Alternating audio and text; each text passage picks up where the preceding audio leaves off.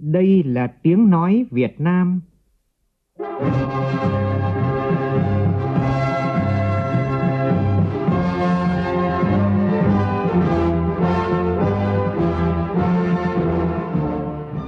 Việt Nam. Là tiếng nói Việt Nam phát thanh từ Hà Nội, thủ đô nước Cộng hòa xã hội chủ nghĩa Việt Nam.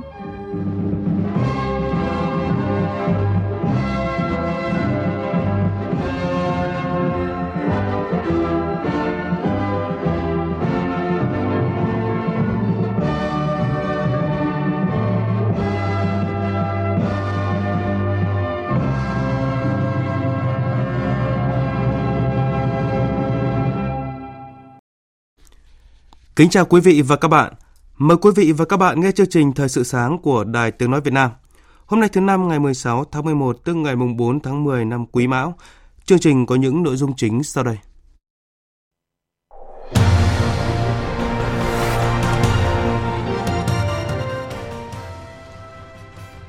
Chủ tịch nước Võ Văn Thưởng trao đổi về chính sách đối ngoại của Việt Nam tại Hội đồng quan hệ đối ngoại Hoa Kỳ, trong đó nêu rõ quan hệ Việt Nam-Hoa Kỳ là hình mẫu trong lịch sử quan hệ quốc tế và hàn gắn về xây dựng quan hệ sau chiến tranh. Hôm nay diễn ra hội nghị biểu dương người cao tuổi tiêu biểu làm kinh tế giỏi lần thứ tư. Các địa phương miền Trung tiếp tục khắc phục hậu quả mưa lũ. Trong phần tin quốc tế, Tổng thống Mỹ Joe Biden và Chủ tịch Trung Quốc Tập Cận Bình có cuộc gặp thượng đỉnh bên lề tuần lễ cấp cao a pếc. Hai nhà lãnh đạo cam kết sẽ cố gắng hạ nhiệt căng thẳng và phối hợp chặt chẽ hơn trong vấn đề khí hậu. Nga lập lộ trình đưa người lên thám hiểm Mặt Trăng vào giai đoạn hai nghìn không trăm ba mươi mốt đến hai nghìn không trăm bốn mươi. Phần cuối chương trình là bình luận, chấn chỉnh hoạt động kinh doanh vận tải bằng ô tô phải thực chất.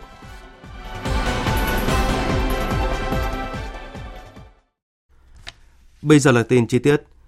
Sáng ngày mười lăm tháng mười một theo giờ địa phương, Chủ tịch nước Võ Văn Thưởng có cuộc trao đổi đối thoại với Hội đồng quan hệ đối ngoại Hoa Kỳ về tình hình thế giới, tình hình Việt Nam, đường lối đối ngoại của Việt Nam và quan hệ đối tác chiến lược toàn diện Việt Nam-Hoa Kỳ vì hòa bình, hợp tác và phát triển bền vững.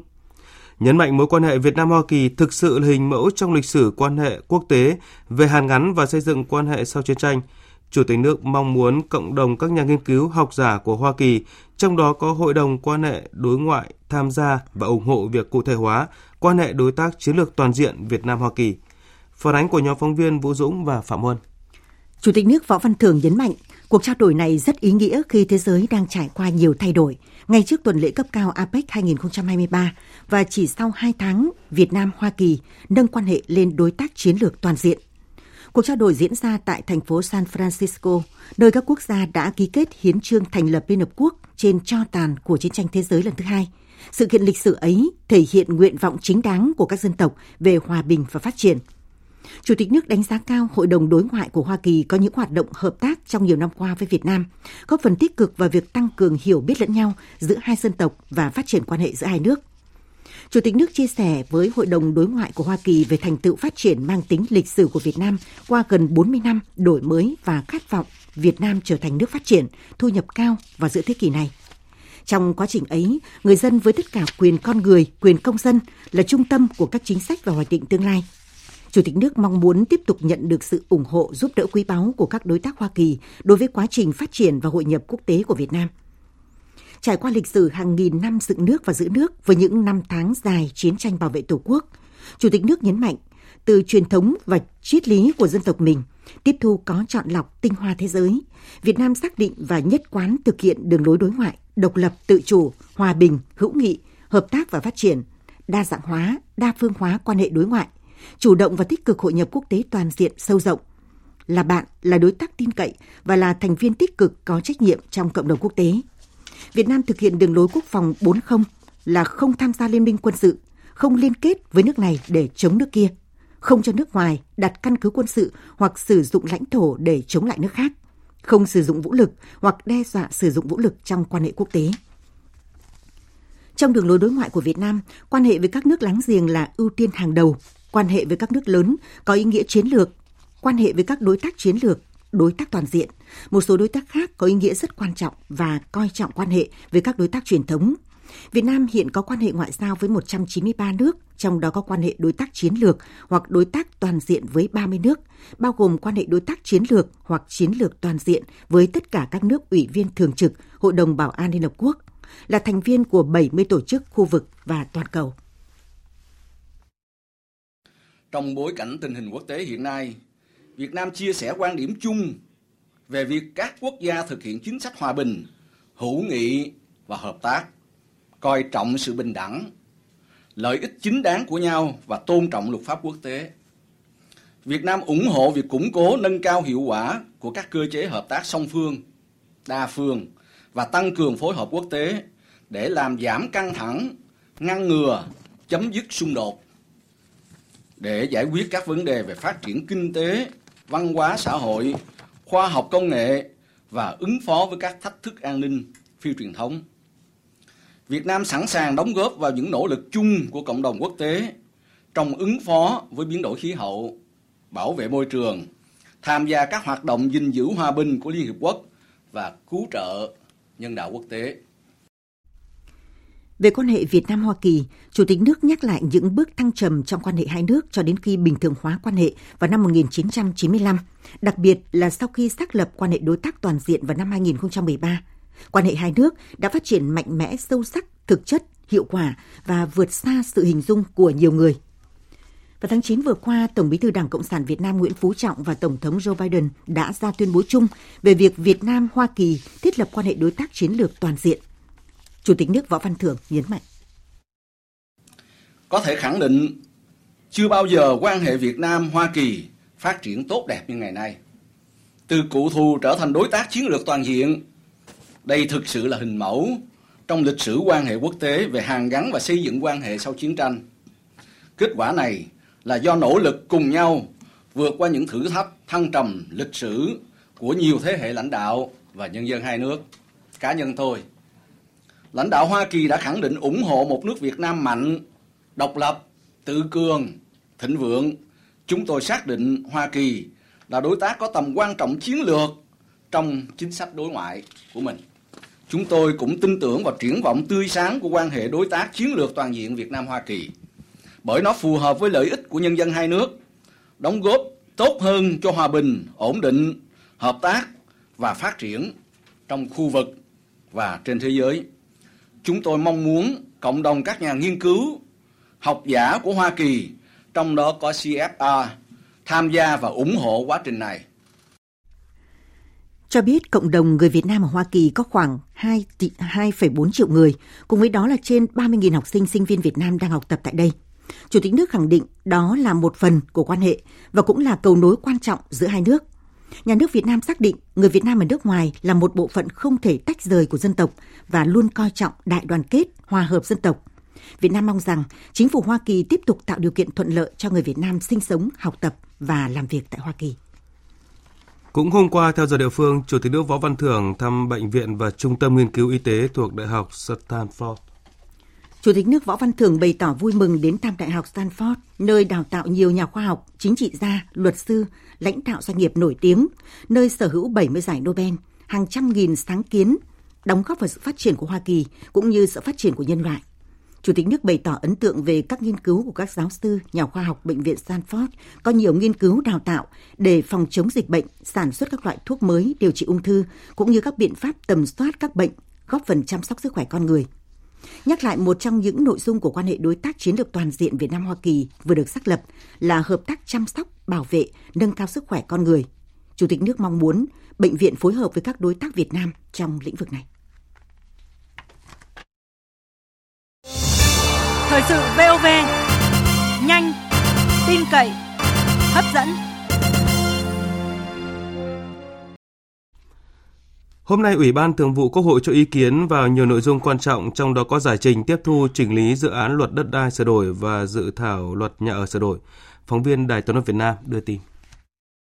Trong ngày ba tháng mười một vừa qua, Quốc hội đã dành cả ngày thảo luận ở hội trường về một số nội dung còn ý kiến khác nhau của dự thảo luật đất đai sửa đổi. Dự kiến Quốc hội sẽ thông qua luật đất đai sửa đổi tại kỳ họp thứ sáu. Tuy nhiên, chủ nhiệm Ủy ban Kinh tế của Quốc hội Vũ Hồng Thanh cho biết, hiện dự án luật còn hai mươi mốt vấn đề có ý kiến khác nhau xin ý kiến Quốc hội. Nhiều đại biểu nhấn mạnh, Đây là dự án luật hết sức quan trọng, cần cẩn trọng trước khi xem xét thông qua, đặc biệt là quy định thu hồi đất vì lợi ích quốc gia công cộng, về điều kiện chuyển nhượng quyền sử dụng đất nông nghiệp, nhất là đất trồng lúa, về quyền nghĩa vụ về sử dụng đất của người Việt Nam định cư ở nước ngoài hay phương pháp định giá đất.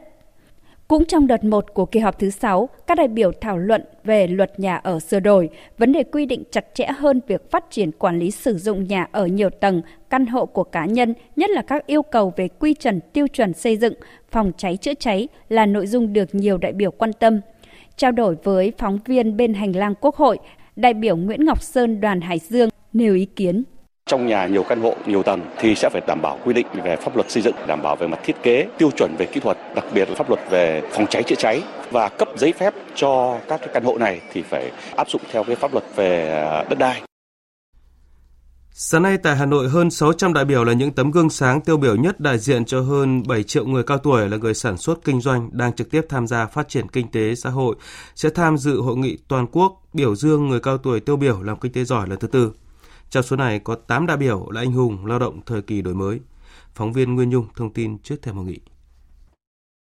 Những người cao tuổi tiêu biểu làm kinh tế giỏi đều ở độ tuổi trên dưới bảy mươi, không chỉ làm giàu cho bản thân, đóng góp vào ngân sách nhà nước mà còn tạo công ăn việc làm, giúp đỡ những hoàn cảnh khó khăn, như chia sẻ của ông Trương Công Bảo, chủ cơ sở sản xuất Bảo Lợi, và bà Trần Thị Tình, công ty nông nghiệp xanh Quảng Bình. Bình quân ổn định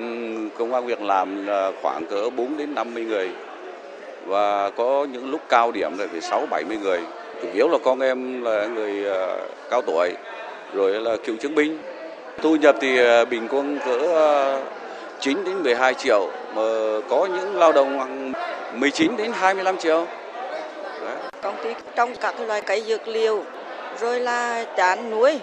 lợn, cá, trôn. Nói chung là việc gì cũng làm cả. Công ty có từ mười đến mười lăm lao động, chủ yếu là giúp đỡ cho những chị em phụ nữ mà hộ cận nghèo. Lương thì từ sáu đến bảy triệu đồng, tám triệu.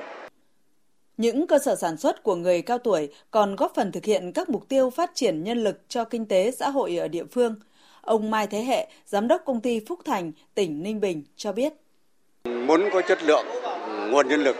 tốt thì phải thông qua giáo dục, thì mình đã đi vào cái mảng giáo dục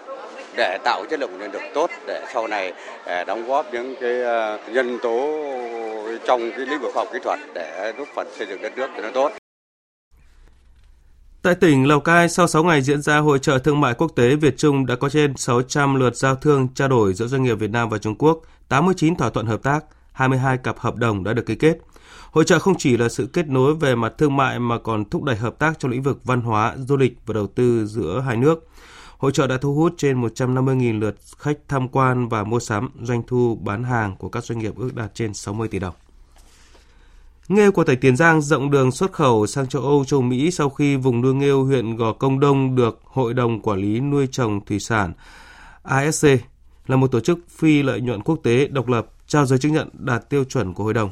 Đây là tiêu chuẩn quốc tế nghiêm ngặt nhất áp dụng cho nuôi trồng thủy sản, là bộ tiêu chuẩn dựa trên bốn nền tảng chính là môi trường, xã hội, an sinh động vật và an toàn thực phẩm. Như vậy, vùng nuôi nghêu Gò Công Đông của tỉnh Tiền Giang trở thành vùng nuôi nghêu thứ tư của cả nước và thứ hai vùng đồng bằng sông Cửu Long đạt tiêu chuẩn a ét xê, mở ra triển vọng đối với nghề nuôi nghêu thương phẩm theo hướng bền vững, chất lượng, phục vụ xuất khẩu. Thưa quý vị, những ngày qua, tình hình mưa lũ nghiêm trọng gây nhiều thiệt hại về người và tài sản tại các địa phương khu vực miền Trung. Theo Văn phòng Thường trực Ban Chỉ đạo Quốc gia về phòng chống thiên tai, tính đến chiều tối qua, mưa lũ đã làm hai người chết, ba người mất tích ở Quảng Trị, Thừa Thiên Huế, ngập lụt, sạt lở đất tại nhiều tỉnh, thành phố thuộc khu vực Trung Bộ. Nghiêm trọng nhất là tại tỉnh Thừa Thiên Huế, mưa to đến rất to đã làm lũ trên các sông, sông Hương, sông Bồ vượt mức báo động ba, gây ngập lụt ở nhiều khu vực. Nước lên quá sức nhanh ngoài sức tưởng tượng, mà không không trở tay kịp, dọn đồ đoàn cũng không kịp nên bị ướt. Ở cái chỗ của tôi là hàng hơi cao cao, hơn con một chỗ khác cái tôi cũng bị còn, còn chuẩn bị không, tôi cũng bất ngờ quá. Vì thường khi là hàng ít khi lấy tới nhà mình lắm, mà lần này quả cáo. Mưa lớn cũng làm tê liệt tuyến đường sắt Bắc Nam đoạn Hiền Sĩ Văn Xá, Văn Xá Huế, Chuồi Hương Thủy, có đoạn ngập sâu trên mặt ray nửa mét nước. Tại tỉnh Quảng Trị, hơn một nghìn ba trăm ngôi nhà bị ngập, tập trung ở hai huyện Hải Lăng, Cam Lộ và thành phố Đông Hà. mưa cũng gây ngập lụt cục bộ ở một số khu vực và tuyến đường. Ba huyện Đắc Rông, Triệu Phong, Hải Lăng vẫn bị ngập từ không phẩy hai đến một mét. Tại tỉnh Khánh Hòa, mưa to và dông khiến tuyến đường quốc lộ một đi qua địa bàn thành phố Cam Ranh bị ngập sâu từ không phẩy năm đến không phẩy tám mét. Tại Quảng Ngãi, trên tuyến tỉnh lộ sáu hai sáu từ thị trấn Di Lăng, huyện Sơn Hà đi xã Hương Trà, huyện Trà Bồng đã có bảy điểm sạt lở núi, ta luy, đất đá vùi lấp mặt đường. Hôm nay, tỉnh Ninh Thuận cho học sinh các cấp nghỉ học. Trước đó vào chiều qua, trên địa bàn xã Nhơn Hải, huyện Ninh Hải xảy ra vụ việc một học sinh mất tích nghi bị trượt chân xuống ao trên đường từ trường học về nhà.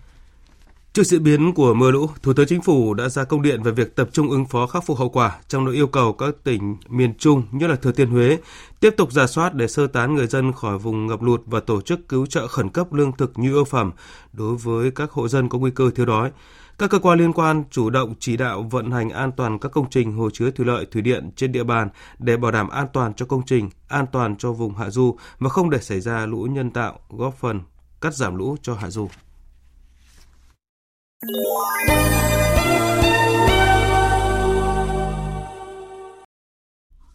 Chuyển sang phần tin quốc tế, Tổng thống Mỹ Joe Biden và Chủ tịch Trung Quốc Tập Cận Bình đã gặp nhau bên lề hội nghị thượng đỉnh a pếc tại San Francisco, Mỹ. Đây là cuộc gặp trực tiếp thứ hai giữa lãnh đạo hai nước kể từ khi Tổng thống Biden nhậm chức tháng một năm hai nghìn không trăm hai mươi mốt.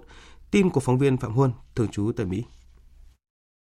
Đây là cuộc gặp trực tiếp đầu tiên giữa lãnh đạo hai nước kể từ cuộc gặp bên lề thượng đỉnh G hai mươi ở Bali năm ngoái.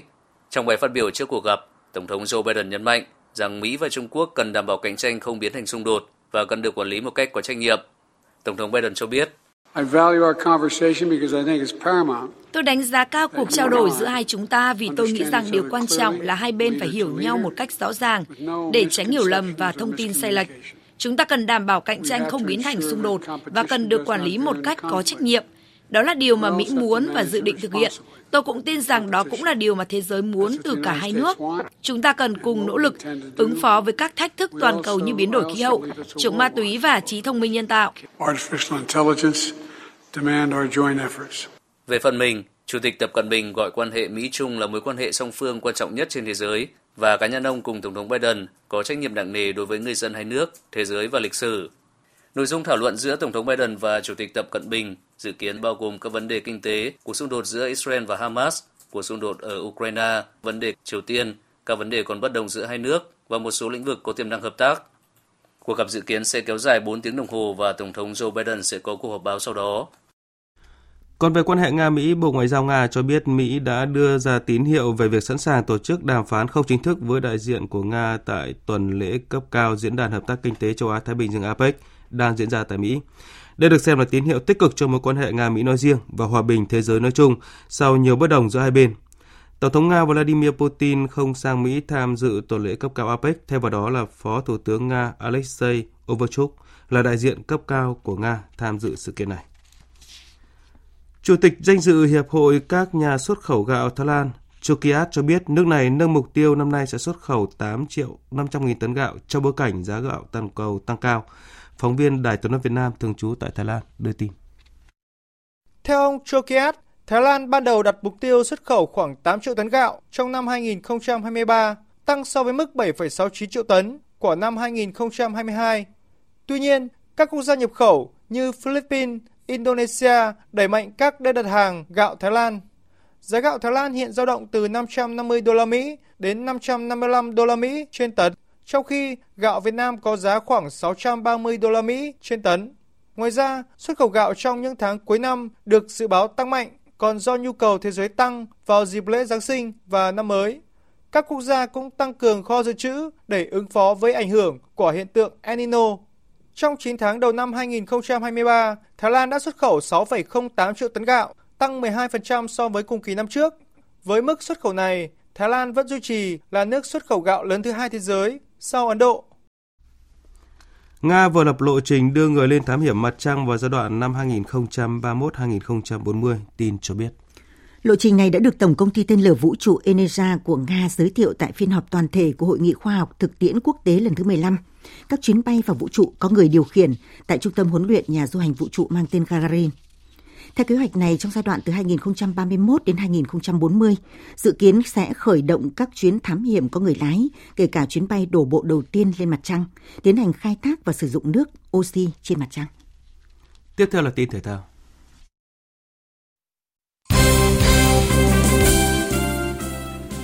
Thưa quý vị, vào lúc mười tám giờ chiều nay, đội tuyển Việt Nam sẽ có trận đấu gặp đội khách Philippines, là trận mở màn vòng loại thứ hai World Cup hai không hai sáu khu vực châu Á. Theo chia sẻ của đội trưởng Đỗ Hùng Dũng trước trận đấu, các tuyển thủ Việt Nam không e ngại việc phải thi đấu trên sân cỏ nhân tạo, và nếu có khó khăn khi thi đấu trên mặt sân này thì đó là khó khăn chung của cả hai đội, vì đội tuyển Philippines cũng có rất ít cầu thủ thi đấu trên mặt sân cỏ nhân tạo. Trước đó, huấn luyện viên trưởng của hai đội đều khẳng định quyết tâm có kết quả thi đấu tốt nhất trong trận đấu mở màn này. Tay vợt số hai thế giới Carlos Alcaraz đã có chiến thắng đầu tiên tại a tê pê Final năm nay khi vượt qua tay vợt Andrey Rublev với tỷ số hai không. Đây là thắng lợi đầu tiên của Carlos Alcaraz tại a tê pê Final trong lần đầu tiên tham dự giải đấu sau khi lỡ hẹn ở năm ngoái. Chiến thắng này đã mở ra cơ hội cho Carlitos vào vòng bán kết của giải đấu năm nay, với việc anh cần có kết quả thuận lợi trước Danil Medvedev ở trận đấu cuối cùng ở bảng đỏ.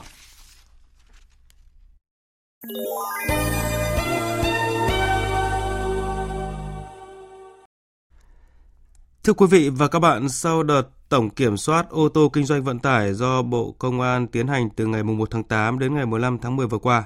Bộ Giao thông Vận tải vừa ban hành kế hoạch thành lập bốn đoàn kiểm tra công tác quản lý nhà nước của Sở Giao thông Vận tải, Sở Giao thông Vận tải xây dựng đối với hoạt động kinh doanh vận tải bằng xe ô tô, thời gian kiểm tra kết thúc trước ngày mùng bốn tháng hai năm tới. Biên tập viên Ngọc Diệu có bình luận với nhan đề chấn chỉnh hoạt động kinh doanh vận tải bằng ô tô phải thực chất, qua giọng đọc của phát thanh viên Minh Nguyệt. Theo thống kê của Cục Cảnh sát Giao thông Bộ Công an, tai nạn giao thông do ô tô kinh doanh vận tải chiếm từ ba mươi đến bốn mươi phần trăm tổng số vụ tai nạn giao thông đường bộ. Việc tổ chức tổng kiểm soát ô tô kinh doanh vận tải nhằm kịp thời phát hiện, ngăn chặn, xử lý các hành vi vi phạm, góp phần hạn chế tai nạn giao thông. Thời gian qua, liên tiếp xảy ra những vụ tai nạn giao thông đường bộ nghiêm trọng liên quan đến xe khách, xe vận tải container. Điển hình là vụ tai nạn giao thông nghiêm trọng làm năm người chết, bốn người bị thương, xảy ra ngày ba mươi tháng chín trên quốc lộ hai mươi, thuộc địa bàn xã Phú Vinh, huyện Định Quán, tỉnh Đồng Nai. Tài xế xe khách Thành Bưởi gây tai nạn, điều khiển xe vượt quá tốc độ. Mà điều đáng nói là người này điều khiển xe khi đã bị tạm giữ bằng lái, cũng vì lỗi điều khiển xe quá tốc độ trước đó. Từ vụ tai nạn này, những cuộc thanh tra kiểm tra với nhà xe Thành Bưởi đã và đang được cơ quan chức năng tiến hành. Mới đây nhất, ngày mười ba tháng mười một, Sở Giao thông Vận tải Thành phố Hồ Chí Minh đã có quyết định thu hồi giấy phép kinh doanh vận tải bằng xe ô tô không thời hạn với công ty trách nhiệm hữu hạn Thành Bưởi. Cùng đợt kiểm tra này có thêm hai mươi mốt doanh nghiệp vận tải khác ở Thành phố Hồ Chí Minh cũng bị thu hồi giấy phép kinh doanh vận tải. Từ vụ Thành Bưởi, dư luận đặt ra câu hỏi: liệu những sai phạm liên quan đến việc chấp hành pháp luật kinh doanh vận tải ô tô như phớt lờ các quy định an toàn giao thông, nghi vấn trốn thuế có phải là cá biệt hay là phổ biến đối với các doanh nghiệp vận tải? Trong khi Thành Bưởi với thâm niên hoạt động hơn hai chục năm cũng được coi là một tên tuổi lớn với tuyến đường vận tải từ Thành phố Hồ Chí Minh đi các tỉnh Tây Nguyên và miền Tây. Có hay không sự bảo kê, buông lỏng quản lý hoạt động kinh doanh vận tải? Chỉ khi có những sự việc dồn dập xảy ra, công tác thanh tra kiểm tra mới được tiến hành cao điểm.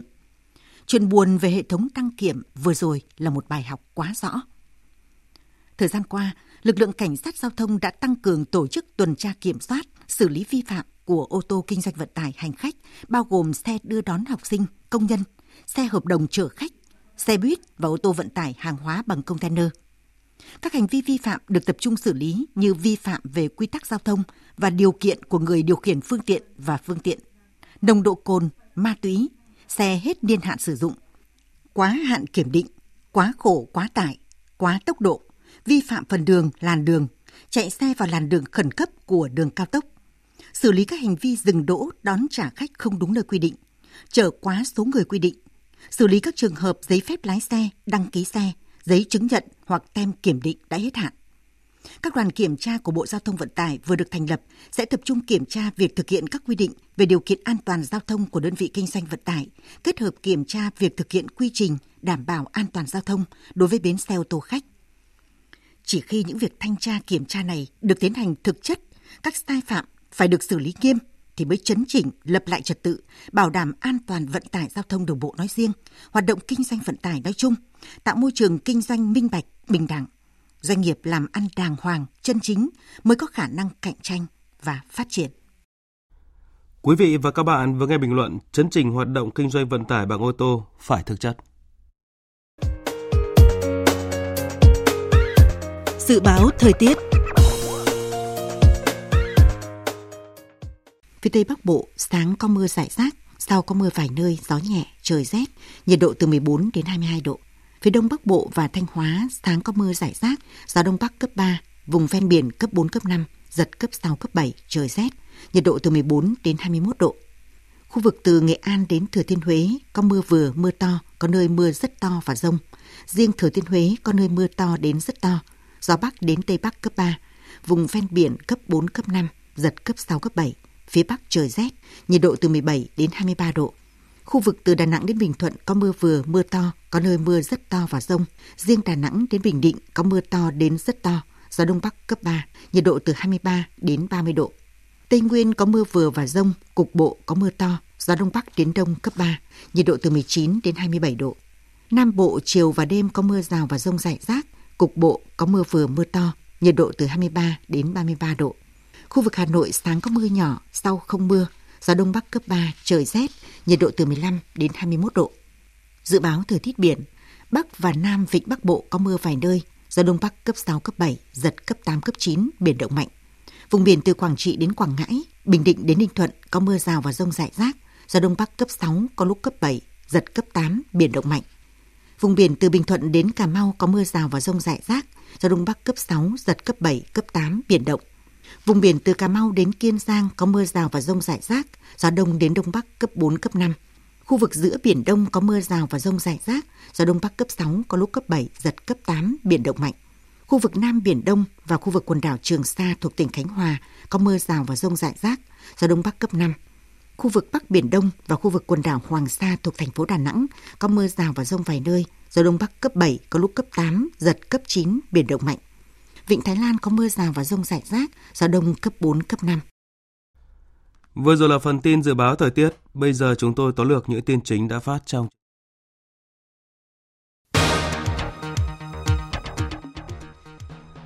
Trao đổi đối thoại với Hội đồng quan hệ đối ngoại Hoa Kỳ về tình hình thế giới, tình hình Việt Nam, đường lối đối ngoại của Việt Nam và quan hệ đối tác chiến lược toàn diện Việt Nam-Hoa Kỳ. Chủ tịch nước Võ Văn Thưởng khẳng định, quan hệ hai nước từ cựu thù trở thành đối tác chiến lược toàn diện, thực sự hình mẫu trong lịch sử quan hệ quốc tế về hàn gắn và xây dựng quan hệ sau chiến tranh. Sáng nay tại Hà Nội sẽ diễn ra hội nghị toàn quốc biểu dương người cao tuổi tiêu biểu làm kinh tế giỏi lần thứ tư. Đây là dịp tôn vinh người cao tuổi đã nêu gương sáng về ý chí tự lập tự cường, khởi nghiệp, lập nghiệp, truyền nghề, góp phần quan trọng xây dựng đất nước phồn vinh và hạnh phúc. Tổng thống Mỹ Joe Biden và Chủ tịch Trung Quốc Tập Cận Bình có cuộc gặp thượng đỉnh bên lề tuần lễ cấp cao a pếc để thảo luận về hàng loạt vấn đề quan trọng trong quan hệ song phương và quốc tế cùng quan tâm. Hai nhà lãnh đạo cam kết sẽ cố gắng hạ nhiệt căng thẳng và phối hợp chặt chẽ hơn trong vấn đề khí hậu. Phần tóm lược những tin chính vừa phát cũng đã kết thúc chương trình Thời sự sáng của Đài Tiếng Nói Việt Nam. Chương trình do các biên tập viên Thanh Trường, Phương Anh biên soạn thực hiện với sự tham gia của phát thanh viên Minh Nguyệt, kỹ thuật viên Thùy Linh, chịu trách nhiệm nội dung Nguyễn Vũ Duy.